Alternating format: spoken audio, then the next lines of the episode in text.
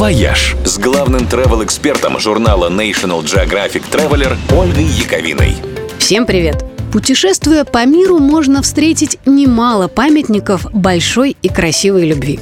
Названные в честь любимых горы, озера, города. Ну вот, к примеру, царь Македонии Кассандр дал северной столице Греции Фессалоники имя своей жены – а Памирский пик Корженевской в Таджикистане назван в честь соратницы географа Николая Корженевского Евгении. В Антарктике есть побережье Земля Адели, которую французский путешественник Жюль Дюмон Дорвиль назвал именем любимой жены. После там был обнаружен новый вид пингвинов, и они тоже были названы в ее честь – пингвины Адели. Отличный, в общем, получился у парня подарок. Сегодня, конечно, с географическими открытиями стало посложнее, но все еще можно присвоить дорогое имя чему-нибудь новому.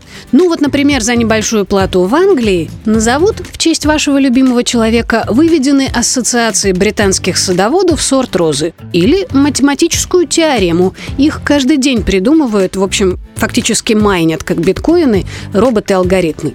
Немецкий институт метеорологии присваивает имена образующимся циклонам и антициклонам.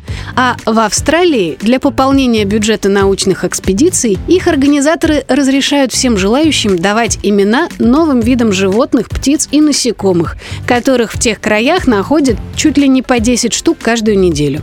Правда, иногда это оказываются не бабочки и орхидеи, а какие-нибудь пауки, но мы же помним, что любовь зла. Кстати, про злость. Раз в год, в День Святого Валентина, техасский зоопарк Сан-Антонио делает подарок всем, кому разбили сердце. Дает возможность назвать именем бывшего таракана и посмотреть в прямом эфире, как его отдадут на съедение сурикатом. Глупость, конечно, но как приятно. «Вояж» – радио 7 на семи холмах –